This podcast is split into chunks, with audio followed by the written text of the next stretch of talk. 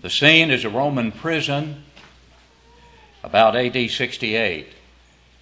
And the Apostle Paul is there, nearing the end of his life as he would ultimately stand uh, before a Roman emperor, be judged unjustly, of course, and, and executed. And as he awaited that time, he wrote the final words in the New Testament that he ever penned, his second epistle to a young preacher by the name of Timothy. And I believe it is indeed significant to see what was on the mind of the Apostle Paul, that through the inspiration of the Holy Spirit was expressed, showing then that the Holy Spirit, that heaven itself was concerned about the very things about which Paul would write to Timothy. And thus, as we examine some of those things, we can see how tremendously significant they are in our lives today. The charges that he gave him, the information that he related to him. All of this is so very important to us today, and I'd like to look at a portion of that final epistle this morning, found in 2 Timothy chapter 1, beginning at verse 13 through verse 18, the remainder of that chapter, where Paul writes, Hold fast the pattern of sound words, which you have heard from me in faith and love, which is in Christ Jesus. That good thing which was committed to you, keep by the Holy Spirit who dwells in us. This you know that all those in Asia have turned away from me, among whom are Phygelus and Hermogenes. The Lord grant mercy to the household of Onesiphorus for he often refreshed me and was not ashamed of my chain. But when he arrived in Rome, he sought me out very zealously and found me. The Lord grant to him that he may find mercy from the Lord in that day. And you know very well how many ways he ministered to me at Ephesus. So much in these few verses that are so vitally important to us in terms of how we are to live our lives as he wanted Timothy to live his and conduct himself. And obviously, 2 Timothy is where it is because the Holy Spirit intended for it to be revealed to this man and preserved for us by the God of heaven through his providence that even this very morning in time we might look at these verses and glean from them lessons that are relevant to this and to every generation because that's the beauty of Scripture. It is never out of date, it is always relevant. And the admonition with which we began our reading is one that is not only relevant but absolutely essential to us in this time and for all time to come, and that is hold fast the pattern of sound words, as the New King James renders that. The pattern, the form, as it is elsewhere rendered the form or the pattern. What does that tell us? It tells us that there is a pattern for New Testament Christianity. And yet we live in a time where tragically, even those, as we've mentioned before, even in the Lord's church, are trying to tell us that we're foolish to advocate a pattern, that we are foolish to push for a pattern, to believe and to practice that there is a pattern in the New Testament that is clearly revealed and that we must follow in order to be pleasing to God. But here's a text that denies that contention, that false contention, and reaffirms for us in this and every generation to come that as long as time stands, the word of the Lord will not pass away. As Jesus said in Matthew 24 35, Heaven and earth will pass away, but my words will by no means pass away. And those words will judge us in the last day, John 12 48. He who rejects me and does not receive my sayings, or words has that which judges him. The word that I have spoken, the same will judge him in the last day. The word is going to judge us. The word will not pass away. And the word constitutes, as Paul writes to Timothy in the, some of the last words he penned on this earth, constitutes a pattern, a form, a clearly identifiable, identifiable body of doctrine that we can not only identify with, but we must adhere to in order to be pleasing to God. Hold fast, hold fast, hold fast. There's the admonition. You cling to it. Don't you dare let go of this what? Pattern, this form that has been revealed. In Acts 2, the time of the churches coming into existence there. We find that after some 3,000 obeyed the gospel on Pentecost by believing in Jesus as the Christ, repenting of their sins, confessing Him as the Christ, and being buried in baptism, they were added to the church and they what? Acts 2.42 says they continued steadfastly. They what? Continued steadfastly. Hold fast here. Same idea, isn't it? They continued steadfastly in what? In the apostles' doctrine, in fellowship, in the breaking of bread, and in prayers the apostles' doctrine, the pattern of sound words which you have heard from me. Paul was an apostle. Paul was an apostle. The apostles' doctrine is equivalent to the pattern of sound words about which he writes here. As he admonishes the young preacher Timothy, don't you turn loose of those sound words. You hold on to that pattern. And how? In faith, in faith and love, which are in Christ Jesus. Faith comes by hearing, and hearing by the Word of God. The pattern of sound words is contained in the Word of God, and faith comes by hearing that Word of God and by holding to that Word, by obeying it and holding to it, and motivated to do so by love. Love in Christ Jesus. Love for Christ, love for those who are in Christ, love for the body of Christ, the church of Christ, which was established by the Lord Himself and purchased with His own blood. And notice something in verse 14. That good thing, He says, which was committed to you, keep. There it is again. Keep it. That which was committed to you, keep. How? By the Holy Spirit who dwells in us. First of all, notice that good thing which was committed to you. What is that good thing that was committed to Timothy? Go back to 1 Timothy chapter 6 and verse 20. There, the admonition to Timothy in that first epistle is this O Timothy, guard what was committed to your trust, avoiding the profane and idle babblings and contradictions of what is falsely called knowledge. By professing it, verse 21, some have strayed concerning the faith. We know what was committed to Paul. What was it? It was the gospel, it was the faith the system of faith. Jude said, Contend earnestly for the faith, once for all delivered, the faith, the gospel. Guard the gospel that has been committed to you.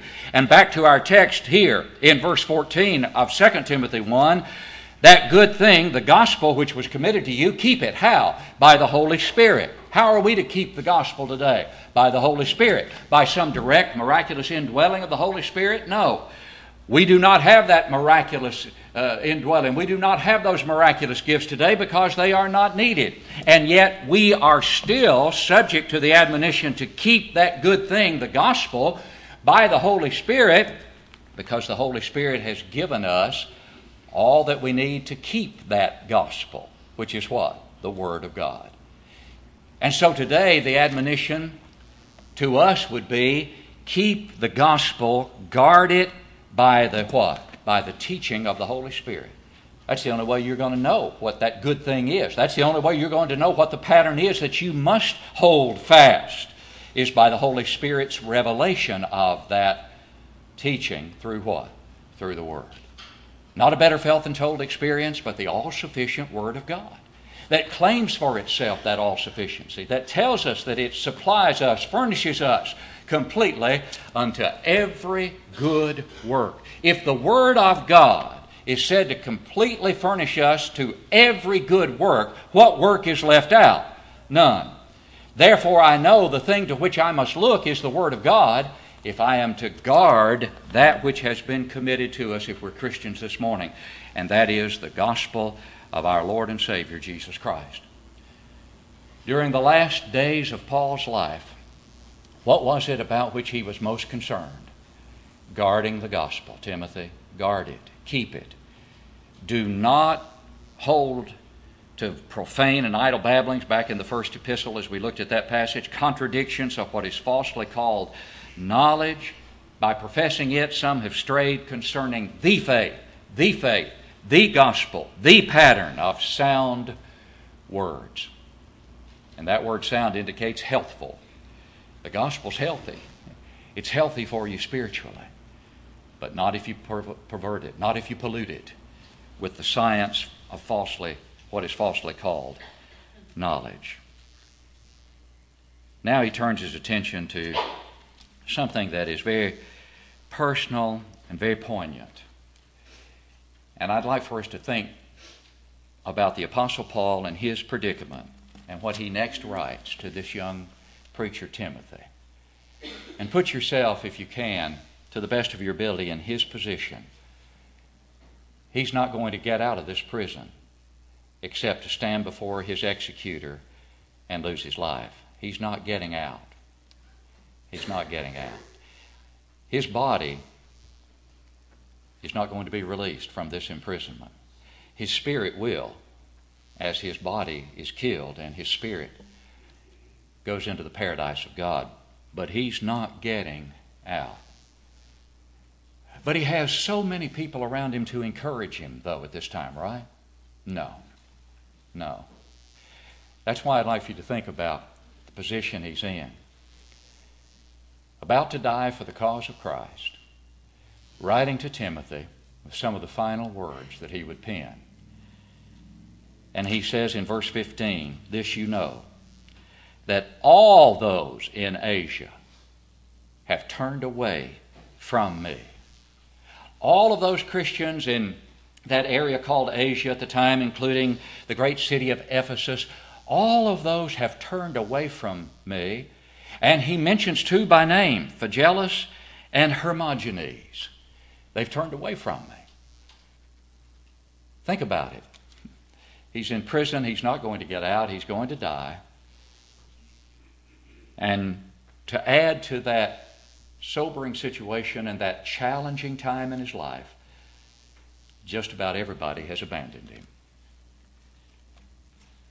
But not one man, not one man who is mentioned only twice in all of the New Testament, only twice. Right here in 2 Timothy, in the verse we're about to read, verse 16, and over in chapter 4 at verse 19, there the Apostle Paul says, Greet Prisca and Aquila and the household of Onesiphorus Onesiphorus, mentioned there and mentioned right here, where he writes in verse 16, The Lord grant mercy to the household of Onesiphorus. How much time have you spent thinking about Onesiphorus in your Bible study? How much uh, have you learned about Onesiphorus? Well, we would do well to learn as much as we can about Onesiphorus, even though he was only mentioned twice. And we can learn a great deal about him right here in the few words that Paul uses to commend this man.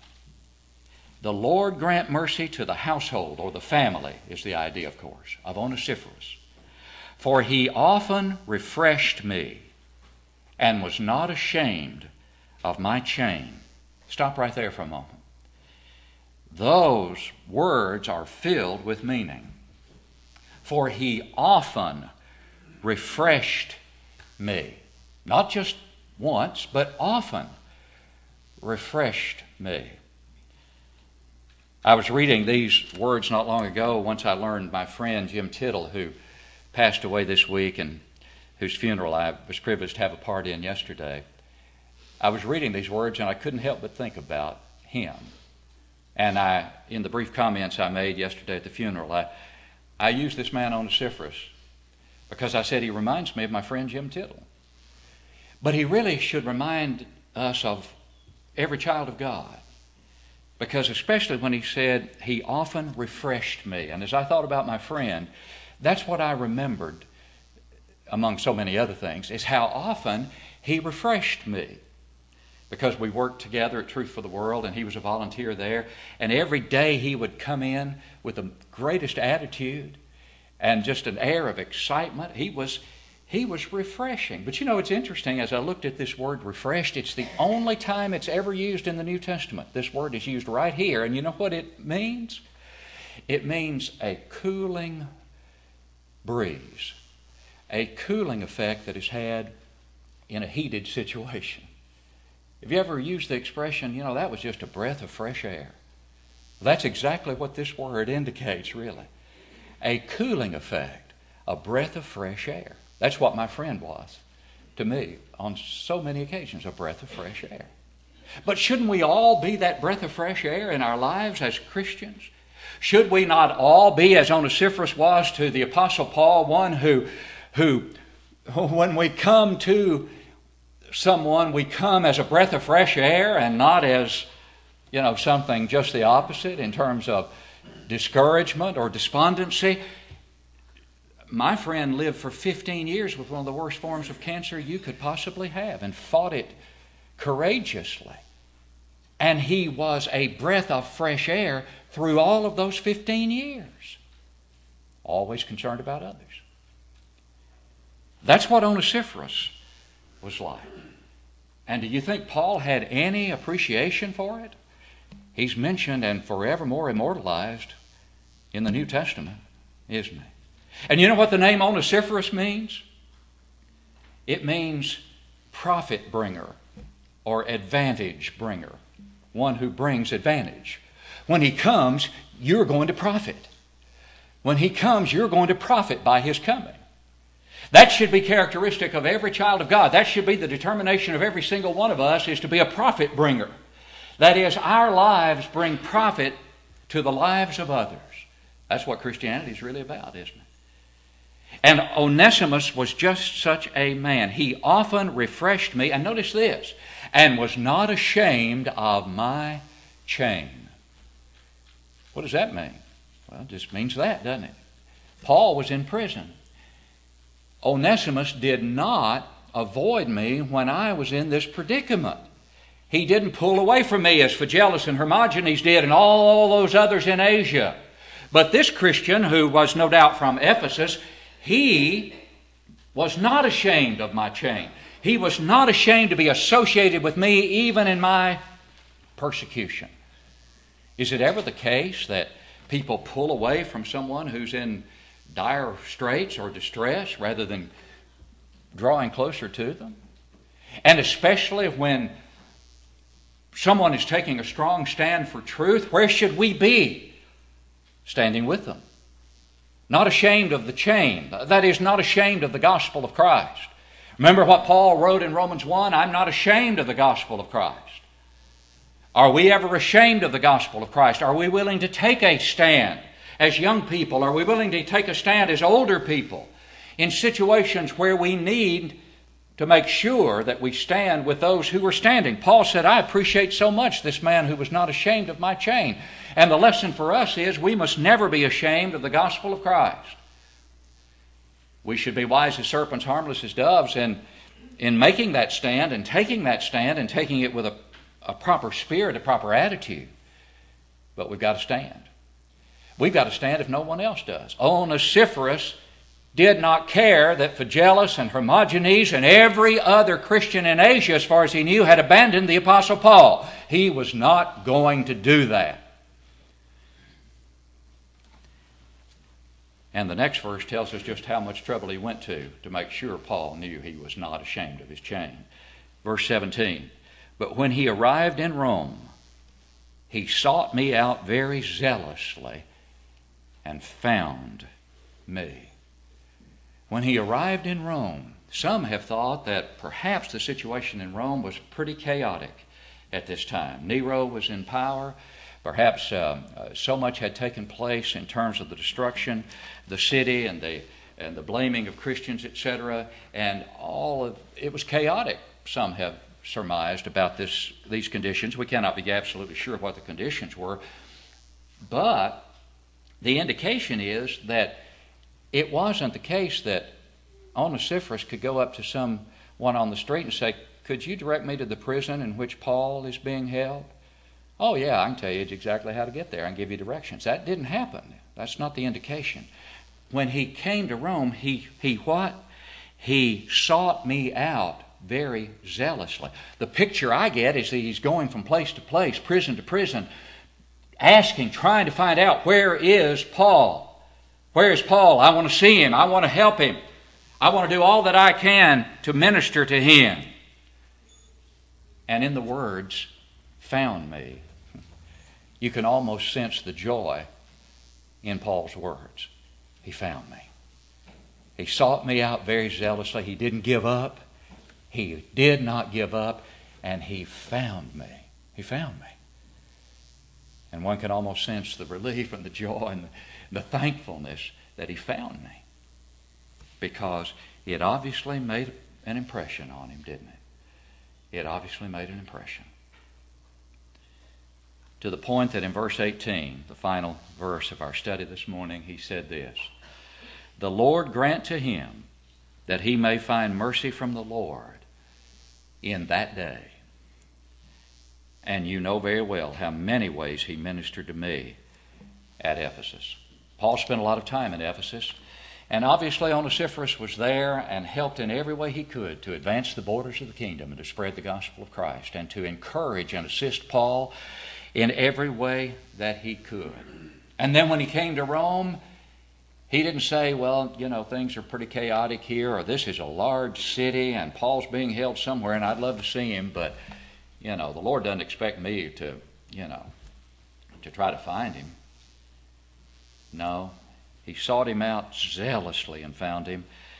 And because he did, and because it meant so much to the Apostle Paul, he recorded by the inspiration of the Holy Spirit something that sets for us an example that is worthy of following in our lives. To be a profit bringer, an advantage bringer to others to be like a little known man, Onesiphorus, who was well known to God, well known to Paul, and is more well known to a great many other people because we're able to study about him in these few statements that are made about him. Shouldn't we all want to go through life living in such a way as to be viewed, as was Onesiphorus by the Apostle Paul, as a breath of fresh air? And as one who often refreshed others. And because of that, Paul could say, May the Lord grant to him mercy on that day. What day is he talking about? He's talking about the judgment day.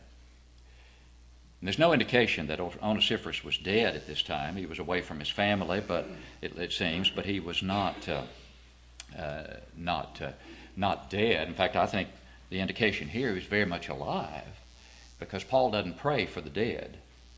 His prayer was for him to find mercy on that day, indicating that he was alive and that when he dies, assuming he continues to live out his life as that profit bringer, my wish for him is that he would find mercy on that day.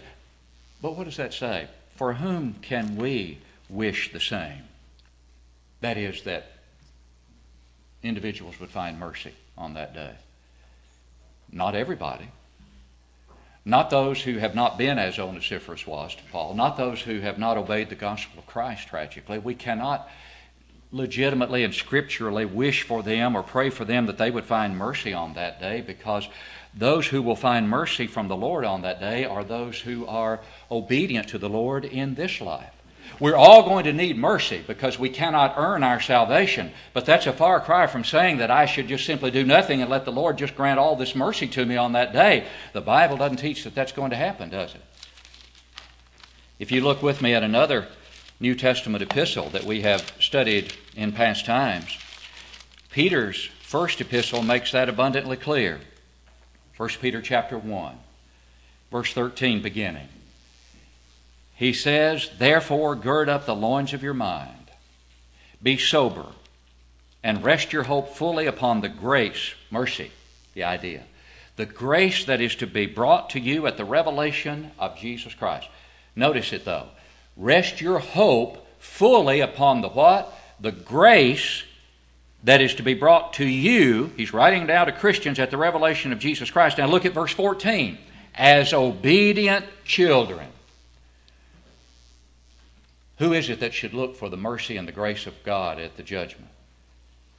The obedient children, like Onesiphorus. As obedient children, not conforming yourselves to the former lust as in your ignorance, but as he who called you is holy, you also be holy in all your conduct, because it is written, Be holy, for I am holy. What's he saying? Those those who can rest their hope fully upon the grace and mercy of the Lord at the judgment day are those who've been obedient children, those who've been called by the gospel and have answered that call and are living holy lives. They will need mercy because you can't be sinlessly perfect, but you can be obedient, and you must be in order to receive that mercy. Onesiphorus was one for whom Paul could wish and pray that he would find mercy from the Lord on that day because he was obedient, because he was a profit bringer, because he was that breath of fresh air time and time again, not only to Paul, but to so many others, obviously. And because of that faithfulness, and the many ways he says he ministered to me at Ephesus, and to so many others, he could anticipate that mercy being shown.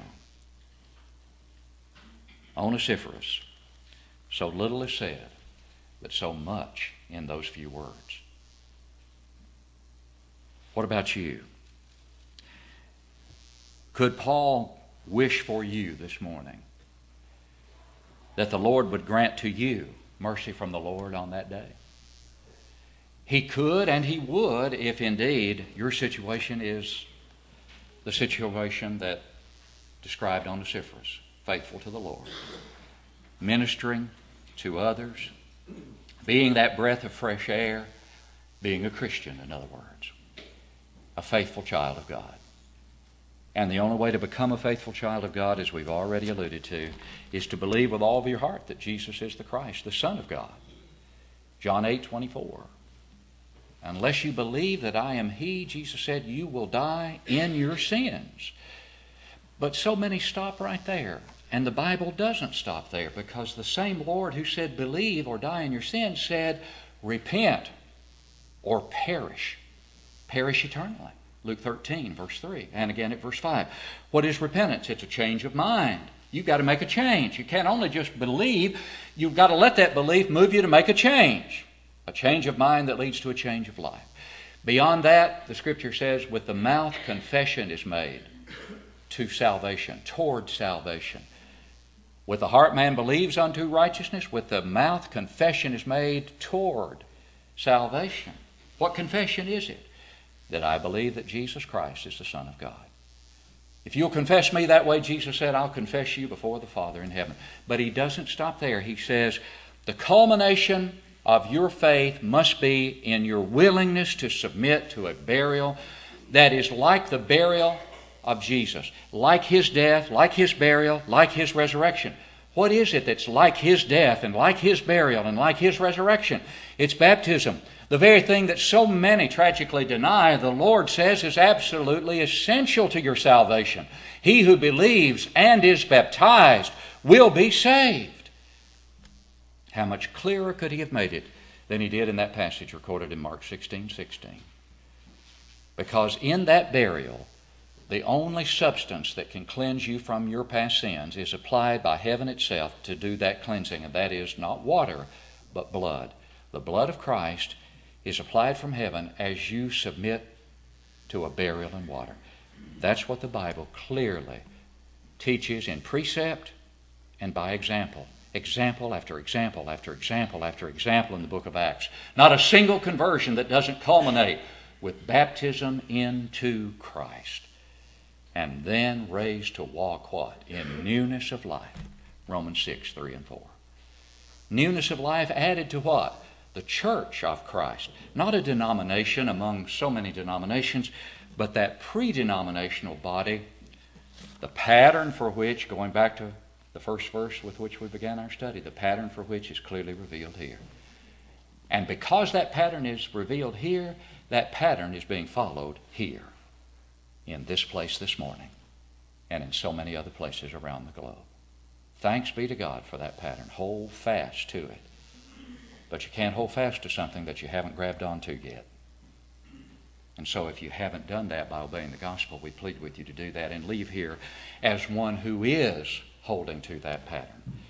If you're here this morning as one who has once held to that pattern but not, not steadfastly, and you know this very morning, that you've sinned in a way to bring reproach upon the church, the blood bought body of Christ, and you need to come home you do need to come home if you've done that. We plead with you to make it this morning, the very morning that you do it, because there may not be another morning or another evening for that matter. We simply have no assurance of such.